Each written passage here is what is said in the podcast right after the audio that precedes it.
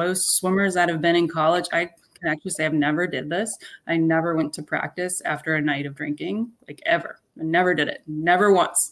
Um, I've coached kids that clearly came in after a night of drinking, and they didn't do so well. But you could see, you, I mean, you could see it for three days. You know how hard their weekend was. You can see it, and that is literally nutritionally, your body is pushing out toxins that you put into it on Sat, well, let's say Saturday night, right? And you show up Monday morning for practice, your body hasn't been able to metabolize and get rid of those toxins. Now you're putting more physical stress on the body. That stuff's hanging in your body for days and days. Welcome back to the Social Kick Podcast. I'm Brian Lundquist. We got a partial crew tonight. Dr. John Mullen, myself, and Erica Beine. Hey, Erica. Hey guys, thanks for having me on. I feel like it's pretty special here to be on with the, the crew. This is like a real crew here.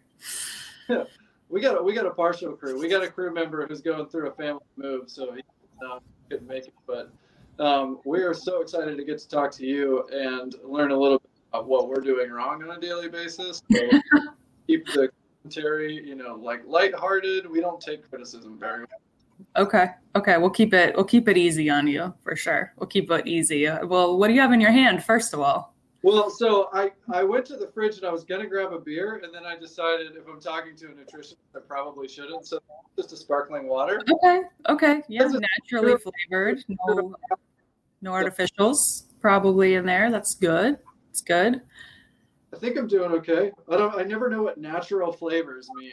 But well, a lot of times it means beaver butt. There's a lot of times like beaver anus in like literally in natural flavors. You can go Google it. It's it's true. So it's natural and it's flavors, but it might not be the kind of natural flavors you're thinking of in your blueberry sparkler there. What what kind of beaver produces a blueberry? I don't know. It's something I don't actually don't know the science on it, but if you want to go Google it, it's true. Like beaver butt is one of the things most commonly found in the ingredient called natural flavors. So if you're opposed to that, I would not use it. But its natural flavors are. Brian is not opposed. He wants all the beaver butt in his drinks possible.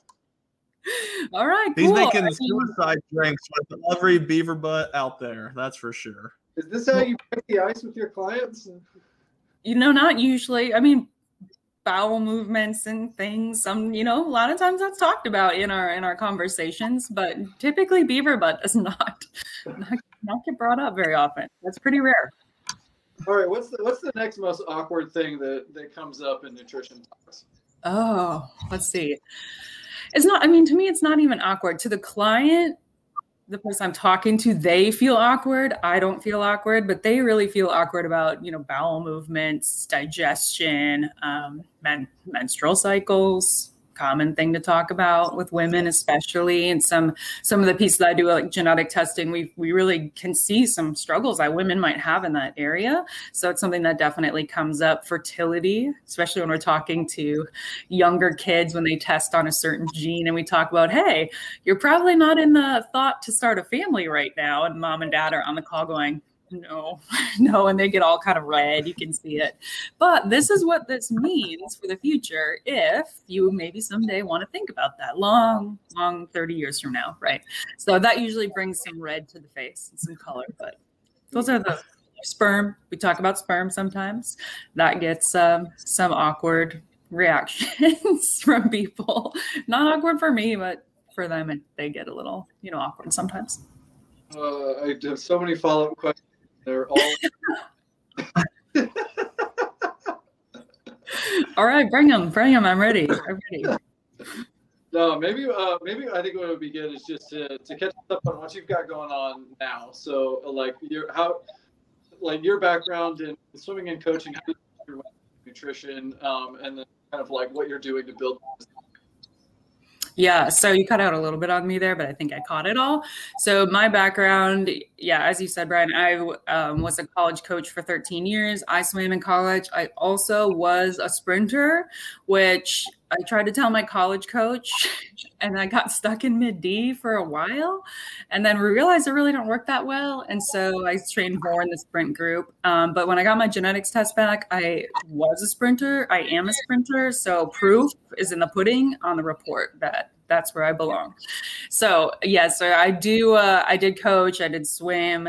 Um, I still don't. I don't swim anymore because I don't really have a pool, and I don't. Uh, I've spent enough years on a pool deck to do to you know have enough. I have my fill for a while. Maybe in like 25 years I'll get back in the pool, but as a coach, um, I coached all Division One. So I was at mid-major schools um, as an assistant, as a head coach. I was at ACC school as an assistant. I was at a Big Ten school as an assistant. But my biggest frustration, and maybe you guys can relate because you were college swimmers too, or maybe even have coached in the club world a little bit here and there. And my biggest frustration was every year the nutritionist or sports dietitian comes in from across campus, gives the talk right? Like the one size fits all. All the men, all the women pile into the room together. We're going to hear about food and nutrition for the whole year. Now we're going to know what to do. We got it. You got your 45 minute talk. All right, everyone, hurry up. We got to go to weights. Get out of here. Go get go to the weight room. We're done. So that's pretty much how nutrition was always handled. And then, you know, at my last job at Purdue, we actually had really good people but they just had so many different sports, right? And they what they did provide was awesome. Like they were probably the best people we ever had um, at any school I was at. But they just, you know, it, they can't take every kid that has a problem with you know performance or training or nutrition or how do I eat in the dining hall. They can't take every kid on one on one, right? It's just it's just not realistic. So I always got frustrated with that and as a coach, I saw women struggle with fitness. Why should they struggle with fitness after four year, you know, four hours a day training? That just doesn't make any sense to me scientifically. So I would work with some of the women and they'd have results. And so more women would come and say, Hey, Erica, what about this? And what about this? What should I eat after practice? And it kind of became where they went to me because I was accessible and they thought I knew stuff about food. So I had worked with people, I had done all our meals, I had done all our travel food. I planned all of that when I was an assistant at Purdue, my last eight years of coaching. So I was just always the one that the women kind of came to. And I would even have men ask me questions. I technically wasn't even um, a coach for the men's staff. Um, so when I left coaching, I, I thought there was got to be something to this, like personal nutrition approach. So I found this genetics test, you know, fast forward about a year and a half after leaving coaching, and I had been working with nutrition clients. No, you know, drive to work with athletes. Actually, I was working with women that wanted to lose weight and just kind of the everyday person and then a, an athlete came to me and said hey I, can you can you work with me? I, I think you know something about nutrition. I'd like to work with you. So we started working together and it was great. And she told other people and other people. And then the whole athlete thing happened again which has been awesome. And i love it. And i'm so glad i'm back in that world. But the one piece that i always felt like we were missing is like scientific data without getting a million blood draws on why people respond to certain foods vitamins training recovery, hydration different than other people. Like, let's break it down. If a woman on the team eats McDonald's every single day and doesn't gain a pound, why is that when another woman might eat a french fry and feels like she gained five pounds what there has to be something genetically scientifically going on in their bodies so that's what i really wanted to figure out and i wanted to help swimmers because in our sport i felt like we were not neglected, but we were the last team thought about when it came to nutrition. Oh, swimmers can eat anything. They swim so much. They train so much. They do all that dry land stuff. They don't need to worry about it as much as this sport and that sport and that sport. Right. So I wanted to help swimming, and that's my background. And that's what's been successful for us because everyone I have hired on my team, on my staff, all of those team members are currently still swimming on the U.S. national team, former Olympians, um, former college coaches, former athletic directors, and college coaches. So we have everybody in place that gets their culture, gets the sport. So when I can talk to a client one on one on Zoom about their genetics report, we can taper, and that's not a foreign concept to me. Right. That's something that I lived. Can talk about the taper munchies. It's a real thing. You get hungry during taper, right? Um, I don't know if you can put this on there, but like we talked about the taper poops, right? You got to go more during taper. Why? right? So we don't use that word. We use something else in college, but we'll use the friendly word here. But that's why, you know, there's different things and people's bodies respond differently. So it has been so so awesome to see people's eyes light up on Zoom. Like I can see it and go, I bet you can't recover after Wednesday. I bet you show up on Thursday, Friday, and Saturday and you have nothing in the tank, right? And you're probably really sleepy. And they're like, yeah. And your menstrual cycles are really off. Oh my gosh, yes, right? And you just see it and it's like relief, like finally somebody tells me an answer. And so it's pretty cool to see that and help these younger kids, but also high, high, high level pros. It's so cool to see them understand things about their bodies that they never would have understood otherwise, which is so cool. So that's what I do now help people understand about their bodies. Well, so let's just dive into it then. Why do you have to poop more during taper? you just do. I mean, people's digestive system. So a lot of times they'll eat less, right? They're eating less. Their body's still trying to process. It's still used to putting as much as they did into their body. So if they're a fast metabolizer of like caffeine, that's going to go in and out of them super, super quick. They're eating less food. They metabolize caffeine fast. Boom. You're going to go to the bathroom more. It's just how it's going to work. So we can see who does that. And I'll say that I bet you have to go to the bathroom a lot more. They're, yep, eyes light up. The answer comes in clear. Yep. So I need to know. So I well, my, so to bring this away from. sorry, go ahead. Thank you. Both of our internet connections, I think, are hurting here. We're both stepping on each other. I was going to take it away from poop conversation for a second, B, and learn a little bit more about if someone does come to work with you, what does happen? Because, like you said, you don't want these athletes to have to take a million blood draws like how it used to be done. So I'm curious more about the process, how you guys get your genetic information, and, and what you do with it after that. Because it's one thing just to have the information, it's one to know how that affects things. Yeah, yeah. And that's where we come into play. You could go do a 23andMe genetics test, right? Genetics test that tells you you might potentially possibly be related to people maybe in Italy mm-hmm. that sometimes have this genetic marker, occasionally sometimes this. So you might have this, right? I mean, that's not real.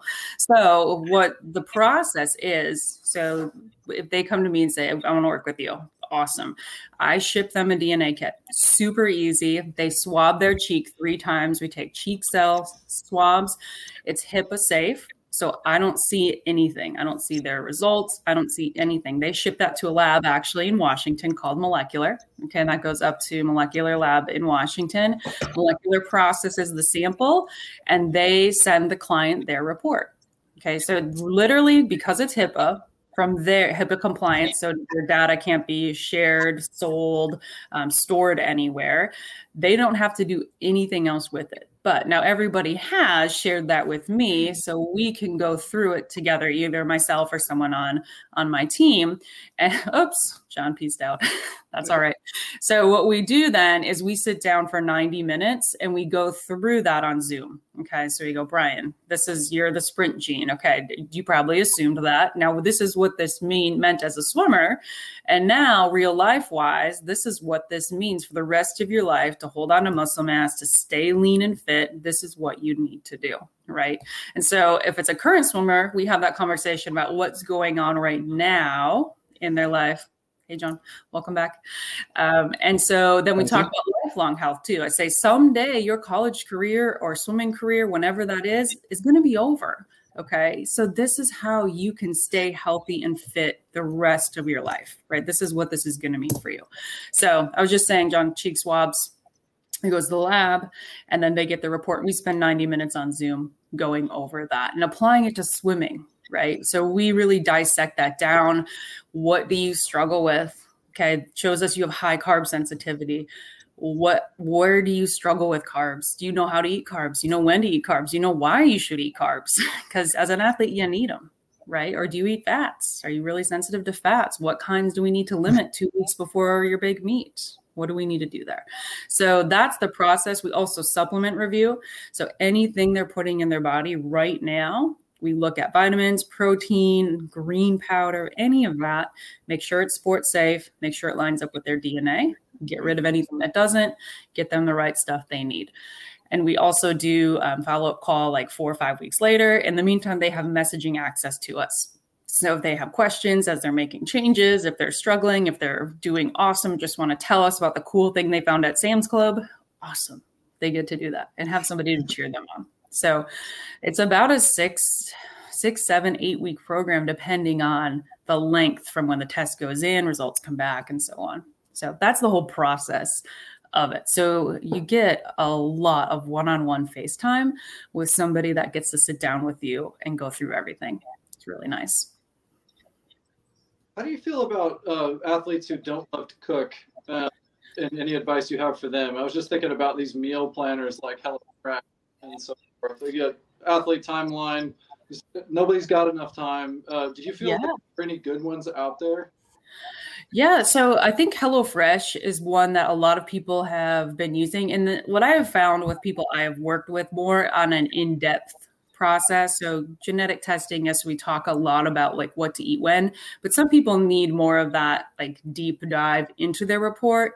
Help me on a every other week basis. So we do sessions every other week. And so there we'll dive more into like actually planning food out, when to eat, look at your schedule. When are you actually going to make food that's going to create food the rest of your week? right? So HelloFresh is a good one if they get the two person meal. a lot of times they can eat both servings and it's good, except, you know, the carbs are a lot in some of those. So they probably don't need all of those for the two people.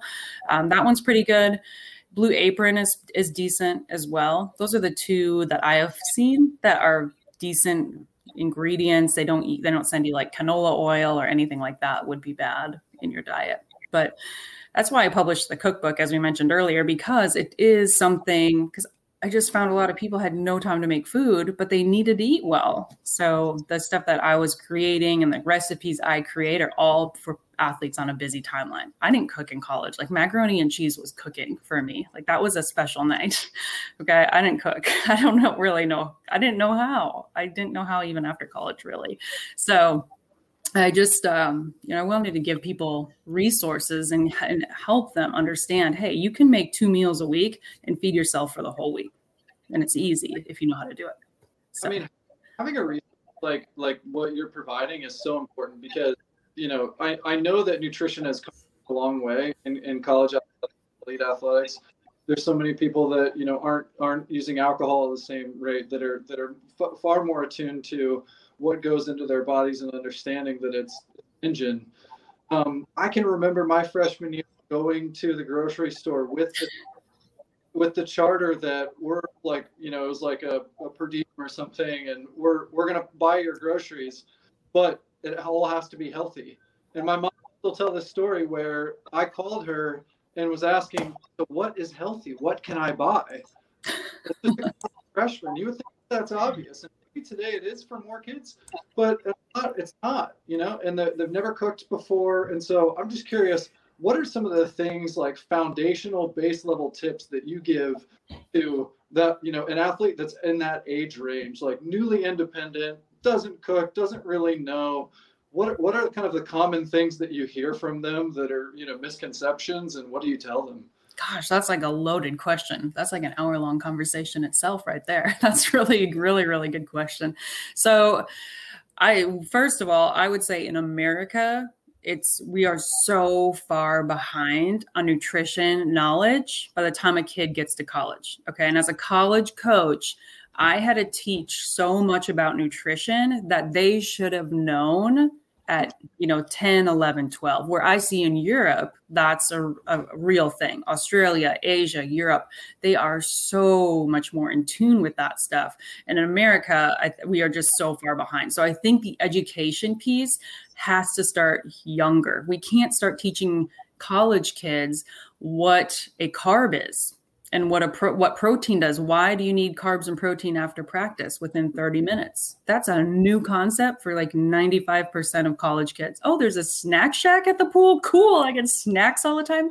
They have no idea why that's actually there. And so that's the kind of stuff that needs to be taught 9, 10, 11, 12, right? But instead, and this is no, you know, um, bag on on club parents or club coaches whatsoever. But instead if you go to a club meet you see skittles being handed out and brownies and the parents group handing out fritos and doritos. And now there's ho-hos and little debbies all over the pool deck. That's just that's just not happening in europe right? Those kids are doing different things at such a younger age. So that is i think where in america we are failing and it has to change. And that's one of the things that i'm really passionate about is when we work with these younger kids in clubs is that we teach these 12 13 14 kids about their genetics but the younger kids with the club teams we work with we want to do more general nutrition talk Okay, just those basics like, hey, after practice, bring this kind of bar. And this is why this is important. Okay, when you go to a meet, I want you to pack your bag full of these snacks. Okay, after the meet, if you want to go to Cold Stone when the meet's over and have the biggest ice cream, you know, celebrate, go for it. Okay, cool. But during the meet, this is the kind of stuff you need to think on. That's where I see us failing in America miserably is we don't teach young enough. So when they get to college, then they end up like Brian calling mom saying what's actually healthy. I don't know. Right. So some kid the kids that I work with, you know, everything is so individualized that it's hard to just give general tips.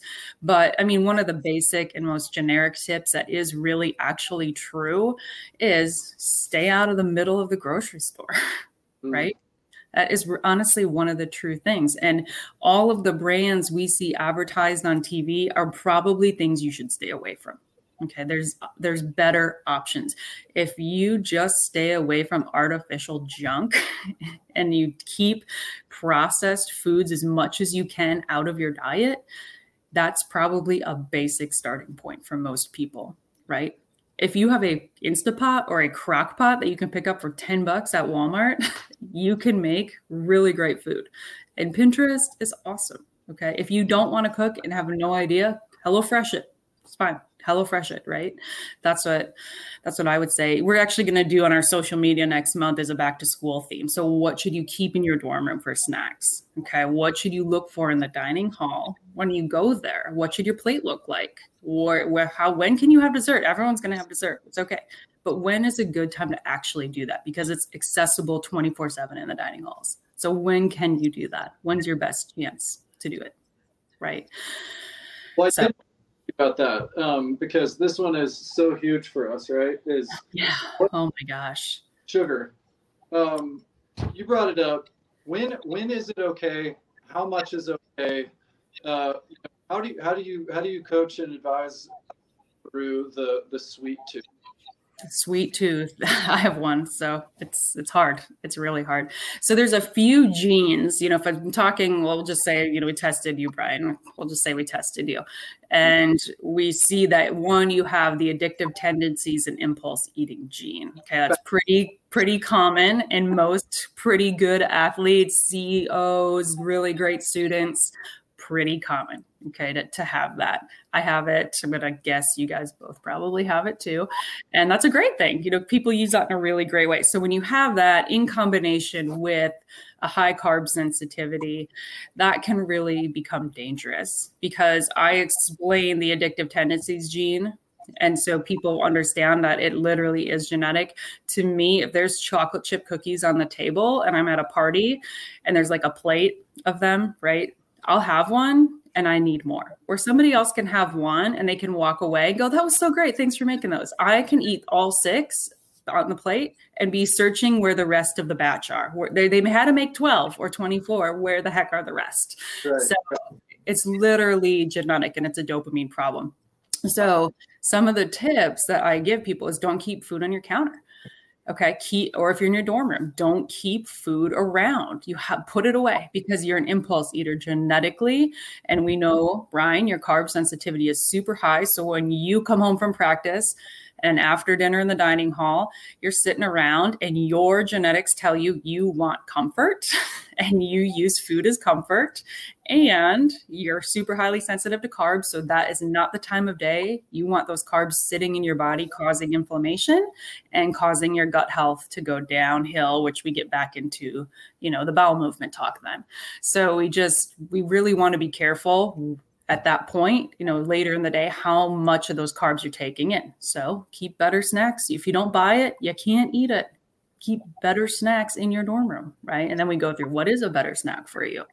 You know, this is this would be a list of things you can buy the grocery store that would be better than goldfish crackers, right? So that's what we do. Yeah, like you were alluding to with the back to school and back to college, I think college athletes, there's tons of room to improve. And one area that we haven't talked about, but I'd love your perspective on is just like over supplementation or college athletes and probably even high school athletes too, just taking various supplements without any rhyme or reason just because it's advertised to them, probably. Um, they think it's going to make them bigger, faster, stronger and I'm curious to know how you guys handle that conversation when you're kind of one with supplements, but also kind of changing someone's beliefs where telling them something that you don't think they are buying into or believe. Yeah, I've had some of those conversations. It's hard. Um, so let me ask you guys: Did you guys in college use supplements? Yes.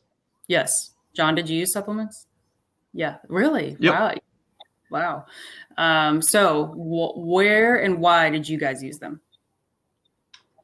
Mostly influence from other athletes, teammates uh, who are using. Um, yeah, so that was pretty it. But uh, with uh, my case, probably not too much. I, I, felt like it was a lot of placebo. I was taking a lot of things that um, I perceived to be true. I read were were uh, you know healthy performance and were still legal. Um, and you know in, in some ways when i reflect on that i think that was that was kind of a doping in a way because like i don't know where you draw the line between what's performance enhancing and what's not. But yeah i took i took some things that you know i never tested positive but to be honest like i never had anything independently lab tested either. So um you know uh but anyway that's yeah interesting John, what about you? How did you, was it like coach influence? Was it friends, athletes, the media influence? What sort of Yeah, influence? I think just, yeah. No, other swimmers and playing around with stuff that, like Brian said, you read online and things like that. So that was my, I think, experimentation with it at that time. Mm-hmm. Especially that time of um, the 2000s was creatine, right? Creatine was like really hot and heavy. You know, everybody yep. was doing it, so unknown.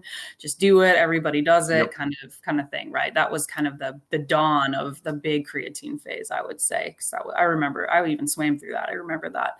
So with supplements, you're right. It is. I see things from all over. People that refuse to take any supplements. They go, I, I hear they're bad. I don't want to take anything, right? Where we see genetically, they need the baseline. They need like I'm talking omega 3, vitamin D because their training levels and performance and mood, mental health will improve because of baseline vitamin supplementation, right? And so most people are really keen and open to taking that if that they see that there's a need or they just want direction. They want somebody to say, "Hey, look at this vitamin D thing this is really necessary for you. And they go, Well, I thought about taking D. I never really knew, but now I know, right? They know that. So the next level of supplements, though, is kind of that higher level performance stuff like you guys are talking about. So a lot of that stuff in today's world is flavored is colored. I mean, we see protein powders that taste like fruity pebbles on the market, right? We see all this stuff where back in the day it was just straight up creatine, like you dry scoop, right? And you put it down and there's no flavor to that. You just water was your flavor, right? Protein, the same thing. Maybe you had chocolate and vanilla, but that was about it. Nowadays it's different. And so when people test in certain genetic places, uh, with these markers, it shows us how bad artificials are actually working against their body, like Gatorade, right? And we can see how bad Gatorade is for them. And so when I'm talking to somebody about supplements and they bring a list of 15 things, you know, some of the pros I work with take a lot of stuff. They really do. And so we dive into that and go, okay, you're taking all of this. Do you know why you take each one of these? So I have them give me a reason. Why do you take it? Uh, when do you take it? A lot of people, I would say 95% of people that I supplement review with are taking that supplement at the wrong time of day, right? They're taking vitamin D in the morning with 15 other pills or 15 other supplements. They don't know. They just thought they're supposed to take vitamin D. There's actually a time of day you're supposed to take vitamin D, and it's with your dinner. It's not in the morning. So we come up with a full plan of okay, B complex is morning. This is what I want you to take in the morning. Okay. Right after you come home from practice and you have your breakfast, this is what you need to take. This is what you need to take pre workout why are we using creatine? Are we using it pre? Are we using it post for recovery? What are, what are we using this for? So then we figure out how and why and when we can take stuff. This is the stuff you need to take with dinner, and this is bedtime. We know Brian's body kicks into starvation mode and eats your muscle mass within about two hours. So if you want to keep your muscle mass, this is what we need to do at bedtime. So we kind of go through that routine and give them a full plan. Now, that's probably like the really high end athlete um, that's maybe more advanced, not maybe not even high end, but they've been training, they're in college, maybe they're pro. The younger kids, it's multivitamins, omega 3, B complex, maybe vitamin D, the four basics, or it's hey, go to Target. You can buy Smarty Pants vitamins there that are going to have exactly what you need. They have a teen formula that's actually approved, it's sports safe. You can do that. So it's just helping them understand what their body needs when they need to take it, and how to advance that as they get older. Right. So hopefully that gives you an answer. What about practices around caffeine? Ooh, caffeine. Yeah. Did you guys use caffeine at all? So I started drinking using caffeine on the pool deck uh, middle of my college career. Um, never drank coffee regularly. By by the time I was swimming college, uh, I would drink you know a a sizable coffee, like a 16 ounce coffee in the morning on the way to morning workout and have it there. So I'm, I'm quite curious about impacts of, of caffeine, you know, uh, not just in competition, but really like regularly drinking it, how that can affect performance, both like morning mm-hmm. and afternoon kind of thing. Yeah. John, did you use caffeine at all? Did you guys not? Uh, not, not for, for athletic, uh, mostly academic uh, okay. caffeine take, but not really with swimming on the mind. Oh, and let me go one further. The race, by the end of my career, I was using caffeine pills. Yeah. Race. So, I mean, I would drink before my best swim ever. I I drink a sugar-free Red Bull and, and had a caffeine pill that I chewed up like minutes before. Yeah. Wow. yeah. It, it feels super. not today's best practice, but you know, it worked. And in the 2000s was basically like the Stone Age. So it was free for all the wild, wild west with supplements back then. It was so unregulated, right? It was so unregulated, so unknown. And I still think we're in a very unknown world yet when it comes to supplementation.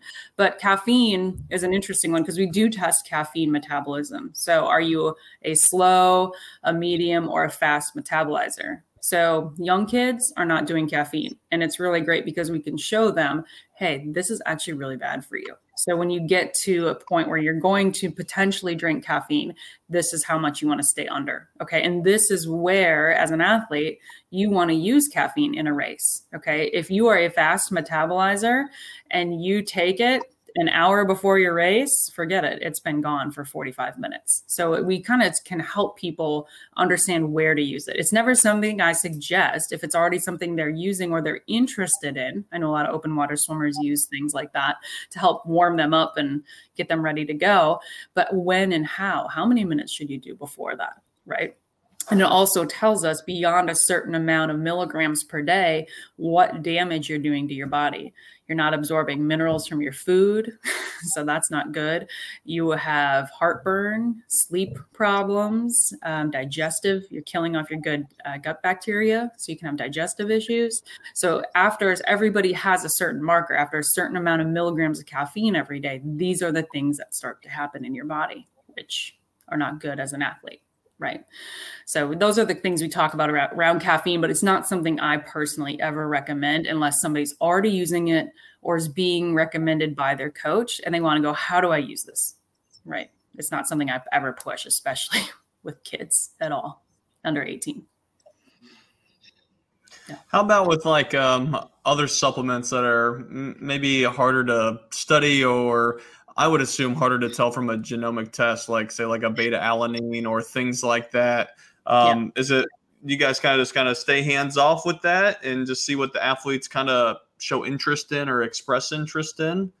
Yeah, yeah, we really like. It depends on the age again. With the younger kids, sure. 18 and under, it's more baseline nutrition, right? And some of them are experimenting with like protein powder. Maybe they're into creatine or post workout recovery or pre workout. That's about as the extent I see as a club level swimmer for the most part. The next, once they get into college, as you guys mentioned, the influence comes in from the teammates in the locker room. That's where they start to see that stuff, right? Or the or the commercials or the advertisements on social media. Then they think they need to do everything. So, like you mentioned, beta alanine, that's one that people really screw up right? Because they don't dose it properly they don't load it properly. I've had many people say yeah i take this and i go okay what's what's your dosage? What are you doing? And they you know they're way off. They have they're not they're wasting money. They're not doing anything with it quite honestly. They have no idea how to load it properly how to unload it um, when you can stop it. They just they have no clue. And again that's that's not their fault. It's the poor education when it comes to this stuff that is not out there unfortunately. So that is again something i don't push. You know those kind of more performance things i really don't unless they tell me i really struggle with recovery. Okay i cannot eat 250 grams of chicken a day. How can i get more protein? Then we might talk about adding protein powder, right? Or have you ever thought about a pre workout or post workout that's actually going to give you a lot of nutrition, not just jack you up and make you feel like your heart's racing, right? That's actually going to give you nutrition to get your body ready to go. So we look at different proteins or different pre workouts together through Zoom and find stuff for them right? Hydration drinks. We find stuff like that for them. We know they dehydrate very quickly. So it's, yeah, a lot of those high level supplements is typically not something I'm suggesting unless I have a really good relationship with the athlete that we've been working together for a while and go, you know what, you've been telling me for four weeks this has been going on. I think it's time we talk about this. How do you feel about this? What do you think about adding this in and, and seeing how your body responds? So I'm more of a less is more. Let's slowly add some stuff in instead of throw everything at it and we don't know what's working. Do you ever have athletes asking uh, about their, you know, curiosity and intermittent fasting? Yeah, sometimes. Especially, it's more, it's definitely women. I don't know if I've ever had a male ask me that um, when they're in a weight loss goal. Definitely. And a lot of people coming out of COVID are in a weight loss goal, right? They're coming out of quarantine or lockdown. And I'm, that's not even just in America, like all over the world, there's still lockdowns going on. So, yes, they absolutely asked me about that. And that's one of the genes that we talk about is the like the fasting gene. So, how bo- fast your body kicks into starvation mode. So John might kick into starvation mode within, you know, four or five hours. So his body's burning fat as fuel for a long time. Brian's might kick in after about two hours, and your body is going to switch to burning lean muscle mass as its fuel and storing its next meal as fat. So people that are trying to intermittent fast and they kick starvation mode really quickly, that's a really terrible combination. And I have worked with the everyday person who has tried that and they actually gain weight. They've been gaining weight intermittent fasting and they can't figure it out. So we definitely switch that trend. And that typically is like moms of athletes that are doing the testing with us through the team level are you know, trying that trend and not having results. Mm-hmm. Yeah. What what impact does uh, poor sleep have on nutrition and your diet? It's a vicious cycle. I, I mean, vicious cycle. You don't get enough sleep. So your cortisol levels are high. So you store belly fat, right? So you feel like garbage and your body craves carbs when you feel like garbage. And so you need energy. So your body's telling you, I need carbs. So you give it carbs and then you crash. And then your body needs more carbs and then you give it crash. So sleep can absolutely impact your nutrition um, and how your body recovers and rests. But the biggest thing with sleep, in my experience with athletes especially, is that when they don't sleep enough, when it relates to nutrition, is they make horrible choices after that to stay awake. They load caffeine, they load sugar, and it's not even on purpose. It's just, this is what my body is telling me I need, and I'm going to give it to it. And then they crash, they do it all over and all over. So it's a vicious cycle. You eat bad and then you sleep bad, and you eat bad and you sleep bad. So you have to break the chain at some point. Um, but that that's the biggest thing I would say I had seen with athletes. Mm. Yeah. Okay, we didn't talk about alcohol either. What about alcohol? Ooh, alcohol. That's a big one. We actually test the alcohol gene, the flush gene. So, Brian, did you ever? I mean, you're over 21, I, I guess, right? You're over 21. We're both over 21. We both have drank alcohol in our lives, right? And so, did you ever experience, maybe even yourself, but I'm going to guess not, but other people you're with, if you are drinking alcohol, get red in the face, like immediately, like they're red. Yes, yeah. that is genetic. It is genetic, yeah. Where most commonly the alcohol flush gene is actually in the Asian culture. That's typically uh, those are the three people of I don't even know how many people test. I've tested hundreds, um, have ever had it, but it literally shows them that they what's going to happen if they drink. It's actually really serious. It can be life threatening, even if they use Listerine mouthwash, which is like twenty five percent alcohol. It can be really, really dangerous for them, which is crazy. So I actually had this conversation with the parents of an eleven year old boy the other night. I said, and he has it. And I said, okay, I can assume probably by looking at you guys where it came from, and you know, one of the parents raises their hand and goes, "Yep, that's me," because I I definitely do that. I can't have alcohol. And so we're talking about what does this mean socially for a kid when they go to college, they become beyond 21 years old. That's very, in our culture, very social. How we interact with people is through alcohol a lot of times too. So we, are I'm having this conversation about how their child is going to respond to alcohol, and they're looking at me like, "Oh my gosh!" So we have to talk to them about this at some point in their life. So it's just really interesting that way. You know, if somebody does have that, that's actually really, really life threatening potentially and very serious. But alcohol wise, you know, we can see how well you metabolize it. If you don't metabolize it well, it's pretty clear. I mean, most athlete, most swimmers that have been in college, I can actually say I've never did this. I never went to practice after a night of drinking, like ever. I never did it, never once. Um, I've coached kids that clearly came in after a night of drinking, and they didn't do so well. But you could see, you, I mean, you could see it for three days. You know how hard their weekend was. You can see it, and that is literally nutritionally, your body is pushing out toxins that you put into it on Sat, well, let's say Saturday night, right? And you show up Monday morning for practice, your body hasn't been able to metabolize and get rid of those toxins. Now you're putting more physical stress on the body. That stuff's hanging in your body for days and days. I mean, it's just it's hard. I mean, I'm glad I never did it, but a lot of people did. A lot, I mean, still do, and it's definitely very, very damaging on their bodies, unfortunately. All right, I got a question about the about the impacts of alcohol, the effects of alcohol on your body during athletic exercise. Um, so, in my experience, and I didn't do it all the time, but I was a college student, so I went out on Saturday nights, and but so the few times uh, that I came into practice and was still under the influence of alcohol. my experience, there were it was either really bad or it was amazing. And I'm telling had some unbelievable workouts where I could just sit on a pace and go.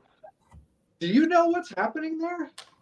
You're just a genetic species, apparently. Like, uh, I, don't, I really don't know. I can't tell you that, but um, that's, I mean, you're just, for lack of better words, you might just be a total badass. Like, you might just not feel the pain. Like, you just push through it, and mentally, emotionally, physically, you're able to just go through it.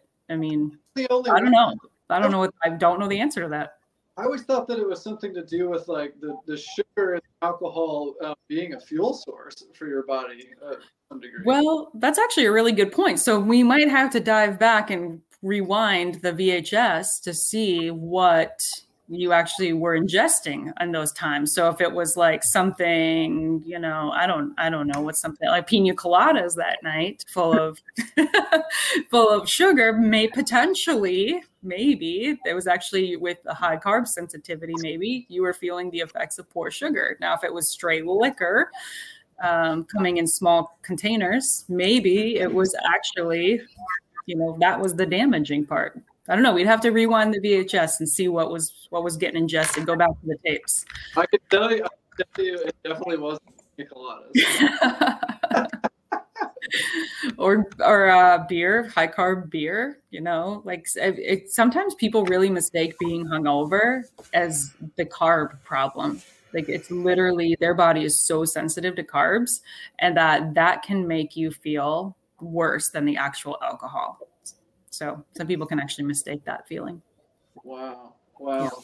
So one thing that I want to know is is is there a, a, a, right way to have the conversation around weight loss? If there's an athlete who's thinks that they need to lose some weight, or perhaps um, there's an athlete that you know that, that that you're working with who may not think that they need to, but the coach they need to, etc. Have you found a good, healthy way to manage that conversation?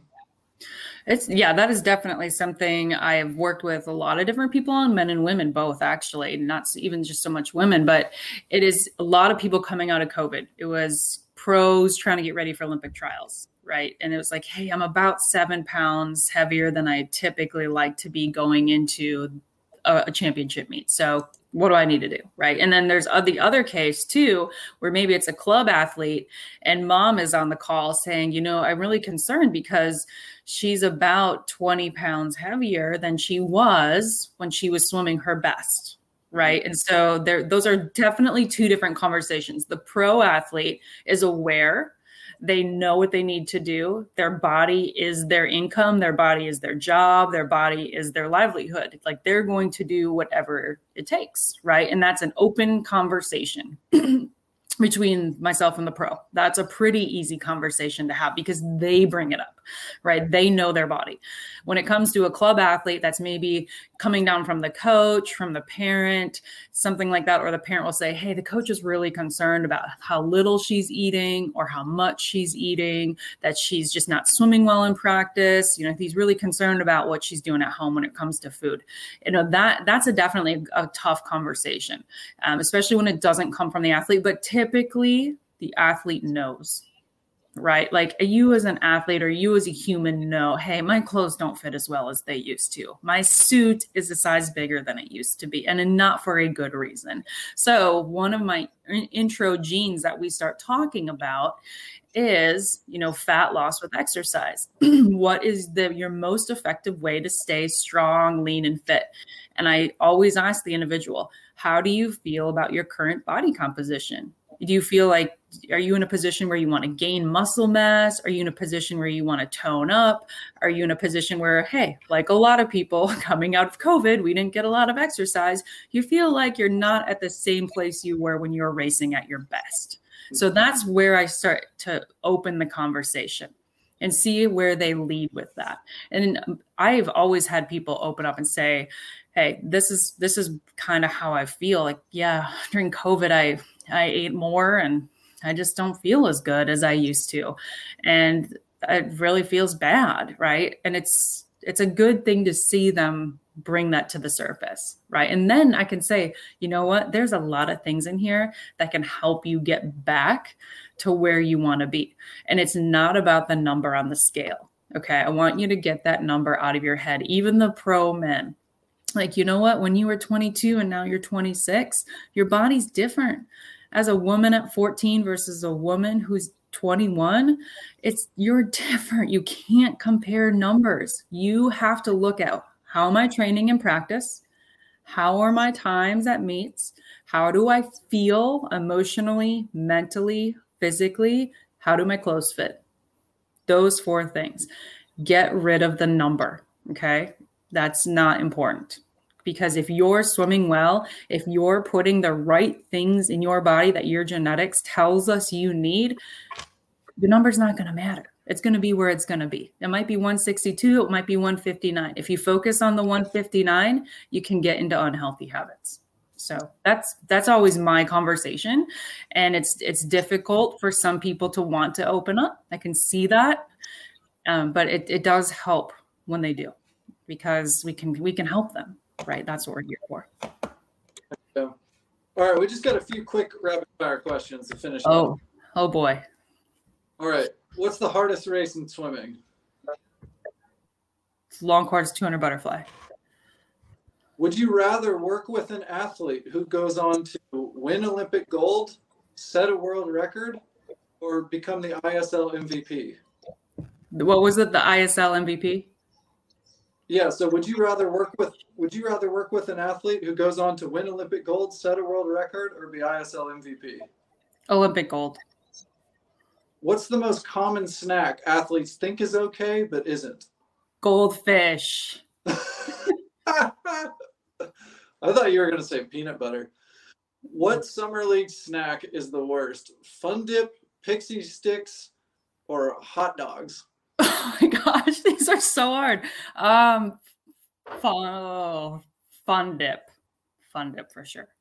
They're all they're all terrible. Well, the hot dog can actually be okay, but the other two can be horrid. Are horrid.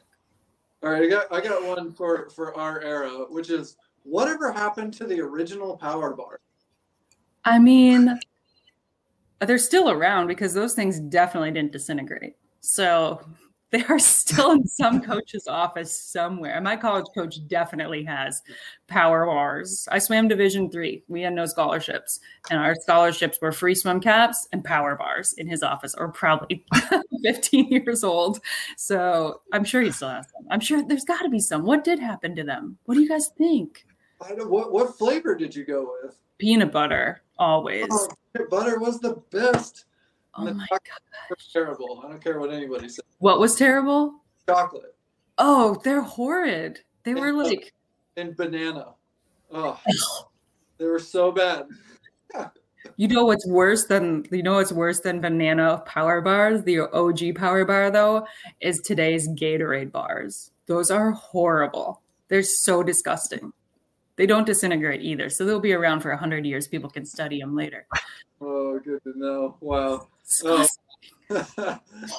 oh, that's so good, Erica. Thanks so much for the work you're doing. It's changing, uh, you know, into the future of sport. We've got 16 that are going 47 low now, and uh, there's no doubt that with as many youngsters we're the Olympic team and so forth, that it's because of people that are taking care of their bodies uh, in a way that you know the previous generation never did uh, thanks for helping them, you know, go into the future. Yeah, thanks for having me on and sharing your love of the peanut butter power bar. Appreciate that. I'm not the only one. And I totally forgot about that. Thanks for bringing it back. We got to bring it back. We should start a campaign. Bring it, bring back the power bar. Hashtag it. Nobody, it. There's so many better replacements nowadays. Kids these days would not appreciate it like we did. They would not. All right. Well, that's it for this episode of Social Kick Podcast. Uh, thanks for hanging with some of the connection issues. See you later. Hey, everybody. Thanks for hanging out with us. If you're enjoying Social Kick, tell your friends about it. And be sure to tell us what you liked by leaving a comment and subscribe wherever you get your podcasts. Follow us on Instagram at The Social Kick Podcast. Please subscribe to our YouTube channel, The Social Kick. And you can find all of our content on our website at thesocialkick.com.